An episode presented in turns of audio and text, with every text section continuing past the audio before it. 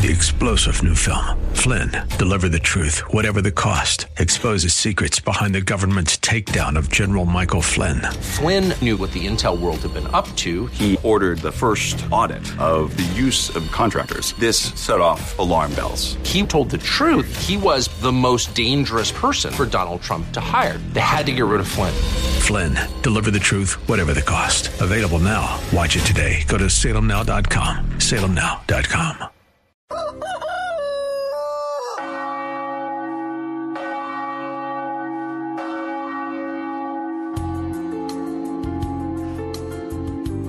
Good morning, my dear friends, to all our dear audience on KNUS 710 AM or via podcast. I welcome all of you. This morning, we shall interact first by waking up, praising God. If you're married, give a good and warm, safe greeting to your wife or to your husband. Give a good warm morning hug or welcome with a special social distancing safety, of course, to your children and to all those who you live with. Do me a favor. It's okay to turn on your radio at 6 a.m. on Sunday morning. Next, of course, let us warm up the day by being nice to each other and by being nice to the Lord. This is Father Andre, and good Holy Sunday morning with God. Good Holy Sunday morning, my dear brothers and sisters. I want to welcome you. Rise up. Let's wake up the sun. Um, the Lord not only is risen from the dead, the Lord has ascended into heaven. We have just celebrated uh, the Ascension Thursday of our Lord, and we await now the coming down of the Holy Spirit. As the Lord Jesus ascends into heaven to meet with his uh, divine Father, he uh, brings along with him all these faithful departed who believed in the promise of salvation, that at the time of his death and passion have risen. The holy saints, the gospel tells us, all these gospels of the resurrection, that all these saints rose and the tombs burst open and now they have ascended into heaven. Today is a beautiful day to celebrate this uh, first time in the history of creation since the fall of Adam and Eve. The entire humanity who believed in the promise of the Lord Jesus Christ is walking into paradise. Look what a beautiful celebration. The trumpet blasts, the holy archangels, all the nine ranks of the angels, and they are all praising the Lord, and we pray with them in this holy Sunday morning together with Psalm 68. Let us pray. In the name of the Father, and of the Son, and of the Holy Spirit. Amen. You kingdoms of the earth, sing to God. Praise the Lord who ascends above the highest heavens. His majesty and might are in the skies. Hallelujah. Glory be to the Father, and to the Son, and to the Holy Spirit, as it was in the beginning, is now, and ever shall be, world without end. Amen. I want to welcome all of you again to uh, this beautiful, good Sunday morning. And uh, today with us uh, for the second time, I have our beautiful and special guest, uh, uh, Jennifer Nolan, PhD, President and co-founder of Catholic Polytechnic University, cognitive scientist and professor. And um, dear Jennifer, good Holy Sunday morning to you. How are you doing? I'm doing well by the grace of God. Thank you, Father Andre, for having me. And great to have you again. Last week we have covered a little bit of um, the uh, your project, the beautiful project, Catholic Polytechnic University, and the need for faithful Catholicism and STEM degrees, which are in science, technology, engineering, and math, um, or the um, overt rejoining of faith and science. I have something very special, specific question to ask you, and I'm not sure if the listeners are acquainted with uh, this topic. It's about the Eucharistic miracles. I think it's a little bit of a very um, unique topic. I'm not sure how many um, non Catholic or other Christians um, would understand Eucharistic miracles. W- would you explain to us, uh, Jennifer, what is a Eucharistic miracle? Well, it comes really at the heart of knowing what what Catholics believe in communion, and so Catholics believe in the transubstantiation. So so when the priest blesses the bread and wine, and it becomes truly the body and blood of Christ. But if you Google Eucharistic miracles, there's a whole host of information out there. And this is the fun part of where science and theology meet because we scientists have been able to develop techniques to look at certain hosts certain pieces of communion that have been transformed. Well, when you say host, And- let me explain it. It's, it's the Holy Communion that um, the participants at the Holy Mass receive. It's the bread that becomes the body of the Lord, and uh, the wine that becomes the blood of the Lord. That's what you mean, correct? You may you may continue, please. Yes, yes, definitely. So um, there's a filmmaker, documentary filmmaker out there named Ron Tesoriero. He's in Australia, and he has a, a few books and videos out there. Um, but it's all about these Eucharistic miracles. And the Eucharistic miracle of Buenos Aires happened in 1996 when a communion host appeared to have mysteriously transformed into flesh and blood. And so one one of the things Ron did was he asked a doctor, Dr. Zugibe, Z U G I B E. He was a New York heart specialist and a forensic pathologist, and he was also an associate professor and author of it in a textbook on pathology. And he was asked to go look at this piece of transformed Eucharist into flesh and blood. And he, so he looked at it under a microscope and he says, and I'm quoting him, this is heart muscle from the left ventricle wall of the heart, not too far from a valvular area. He went on to say that this was part of the muscle of the heart that gives the heart its beat and the body its life.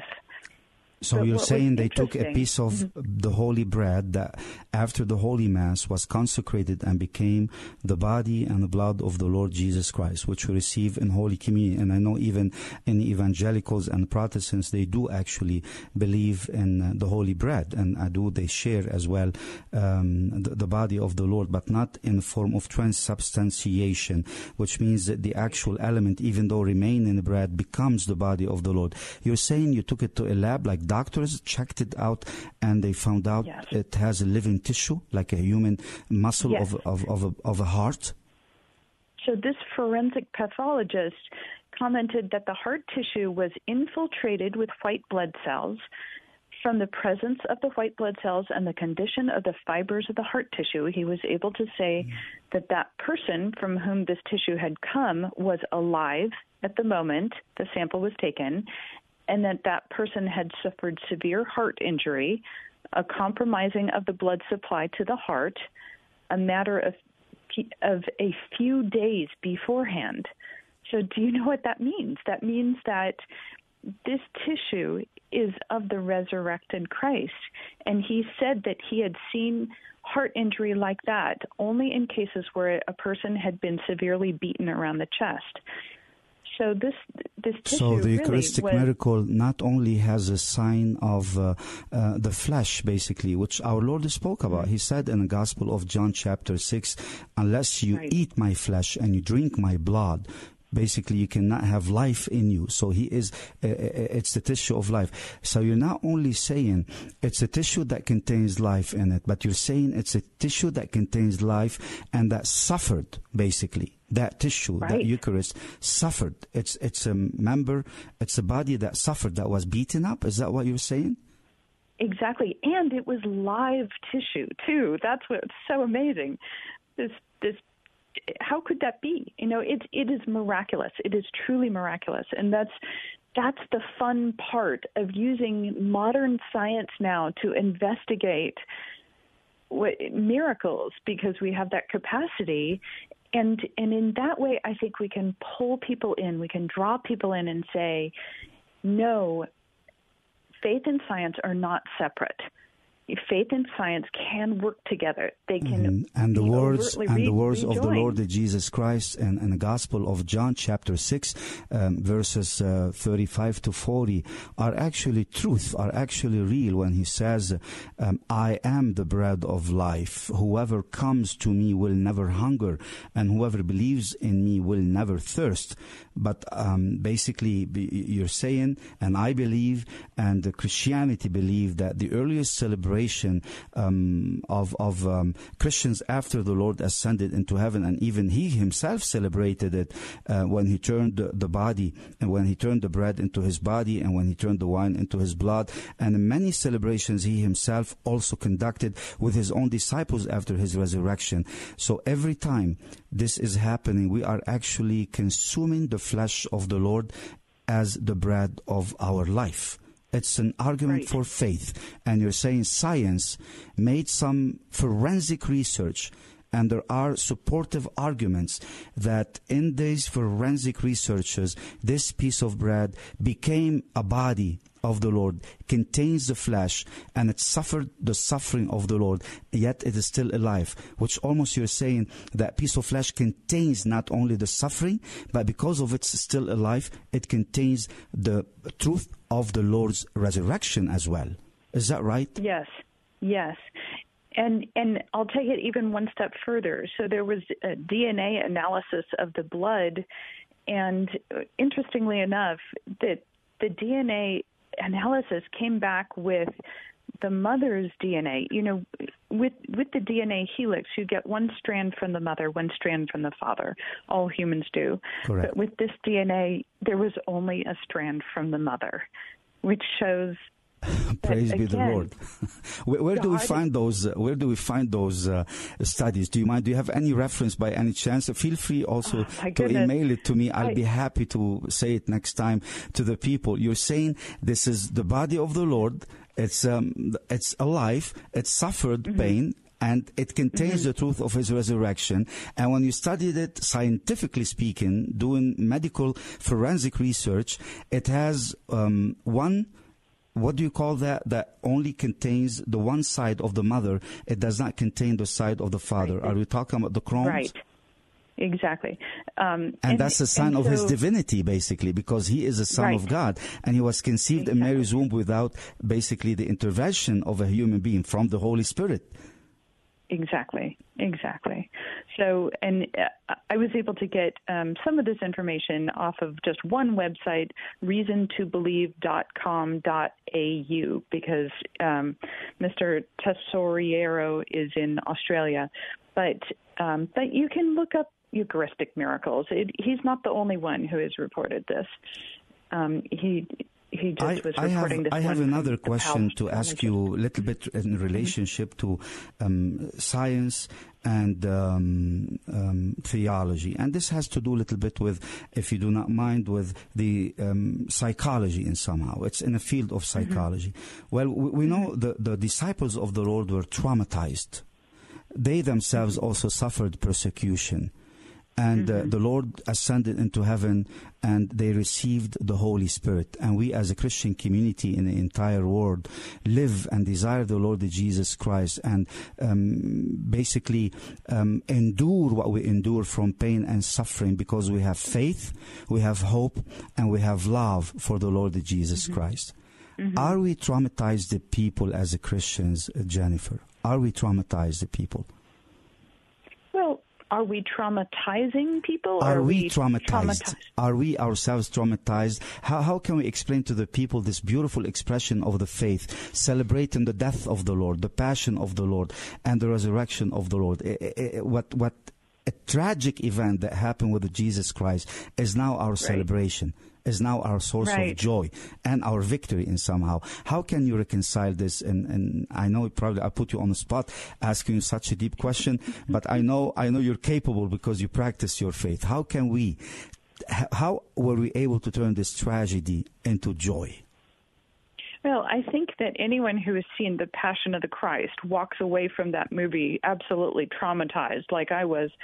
But but it shows the depth of Christ's suffering for us, and and in that way we are redeemed. And I, I said to my children a couple of weeks ago, I said, you know, because we have to suffer, because we are called to suffer, and we are called to offer it up to Him, and because we are redeemed by our suffering, it helps in so many ways knowing that Christ suffered too, that He suffered not just mildly, but he suffered major traumas and death. he suffered to the point of death. Correct. And but so his resurrection is what gives us the victory. We are healed because there is a healing in the Christian mm-hmm. suffering. That's why we celebrate the passion of the Lord, his death and resurrection, because we benefit yes. from the healing, what you're saying. Uh, you know, talking about this, you know, this is a mission of hope and mercy. I want to thank you for uh, um, approving for the second time to be our guest today and speak about Eucharistic miracles. For those who have joined us,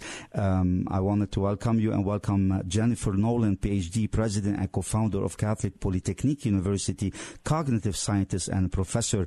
And we're talking about Eucharistic miracles and the suffering of the Lord Jesus Christ that was represented in this tissue, yet a sign of life and a sign of his divinity and humanity as well, all in this Eucharistic miracle.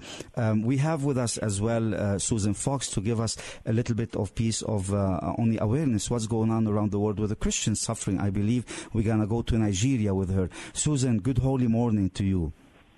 Good morning, Father. God bless you.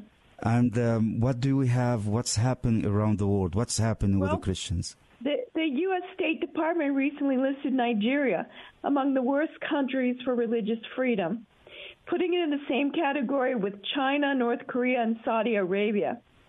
But Nigeria is 50% Catholic. And in one year ending in 2020, the number of Christians murdered in Nigeria more than doubled from 1,350 to 3,500.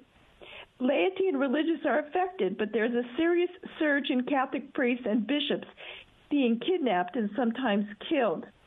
One of four kidnapped Nigerian seminarians was dumped by the side of the highway with serious injuries on January 18th. The other three are still missing. Bishop Moses Chikwe was kidnapped last November, but joyfully his diocese prayed and he was released 10 days later. Despite the persecution, Catholicism is growing rapidly in Nigeria.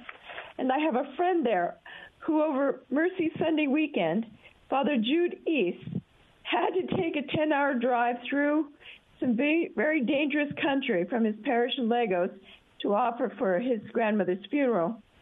It was no mere Red Riding Hood walk in the woods for him. Uh, he was passing through the territory run by the Fulani Muslim Yeah, the Fulanis, yes, yes. Yeah.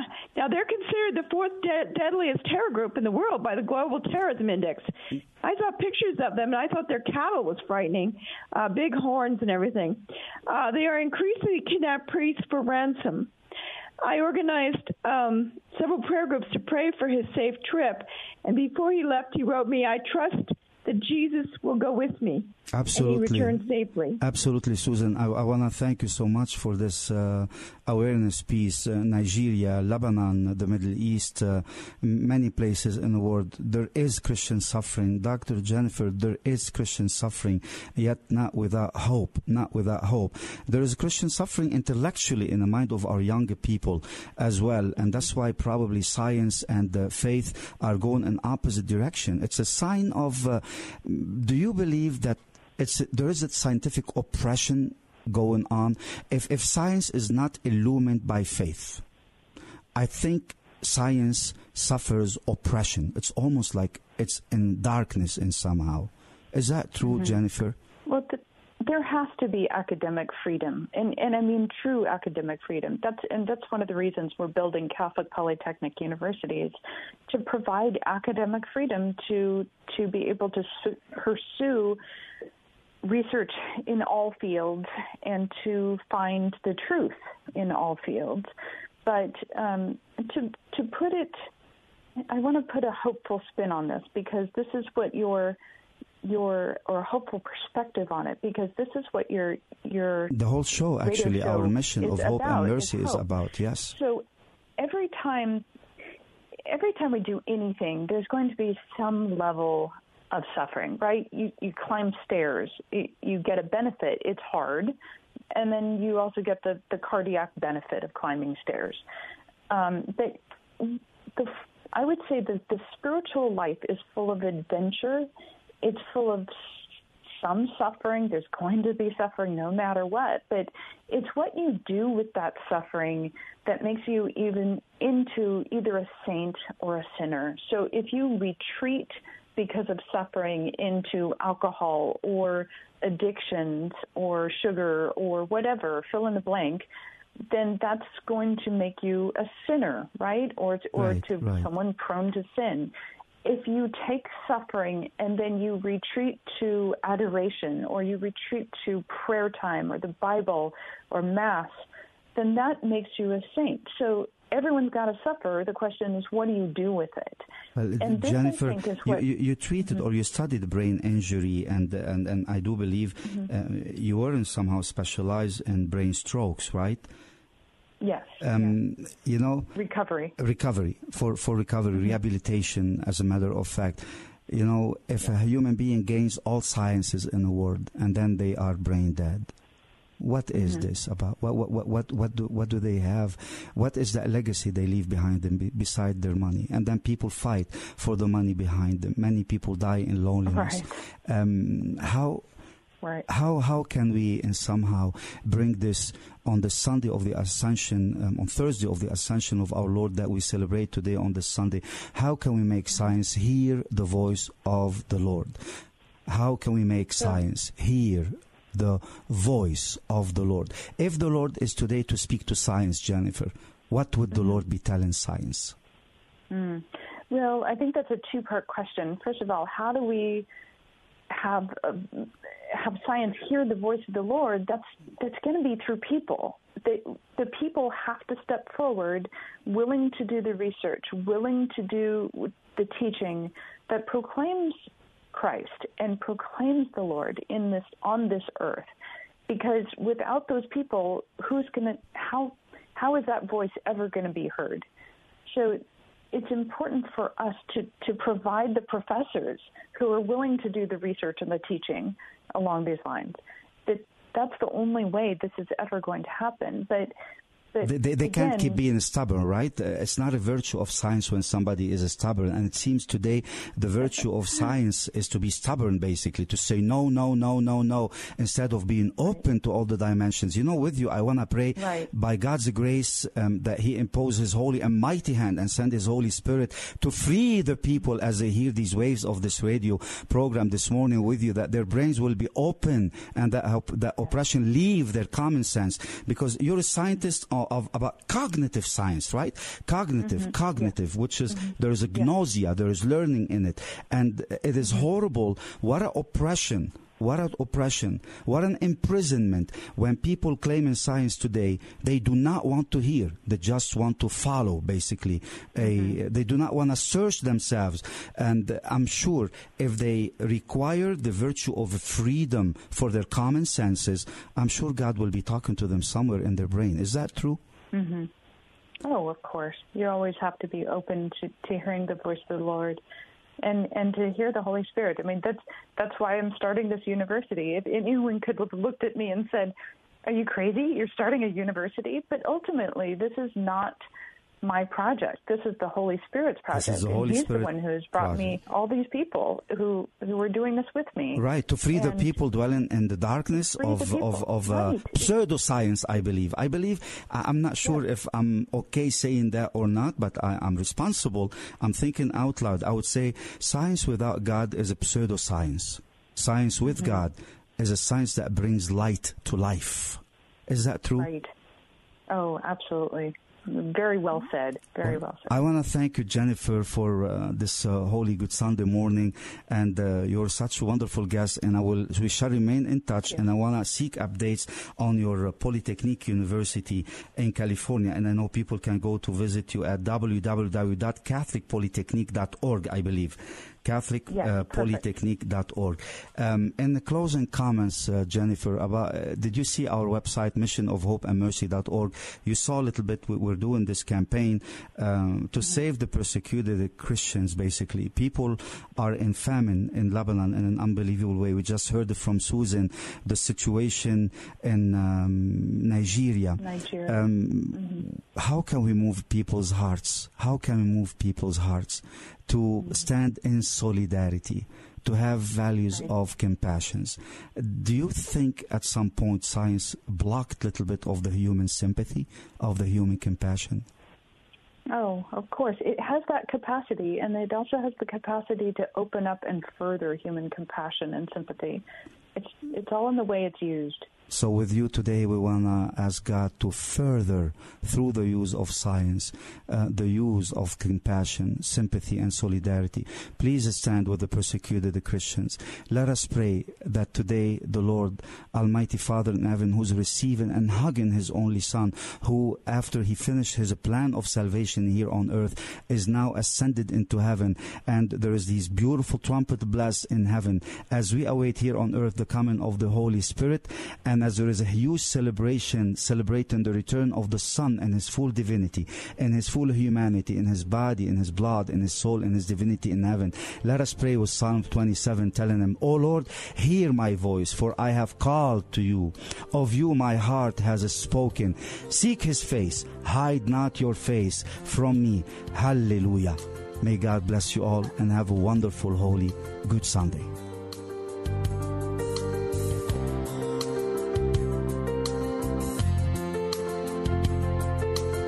Thanks for joining us today for Good Sunday Morning with Father Andre. Father Andre and his team rely on your prayers and generosity to help feed over 5,000 families in Lebanon every month. Go to missionofhopeandmercy.org to learn more. Your support helps buy supplies from local farms and factories, employ truckers to ship the food, all to let these families know they are not forgotten. Go to missionofhopeandmercy.org and donate today and join us next week at 6 a.m. for Good Sunday Morning with Father Andre.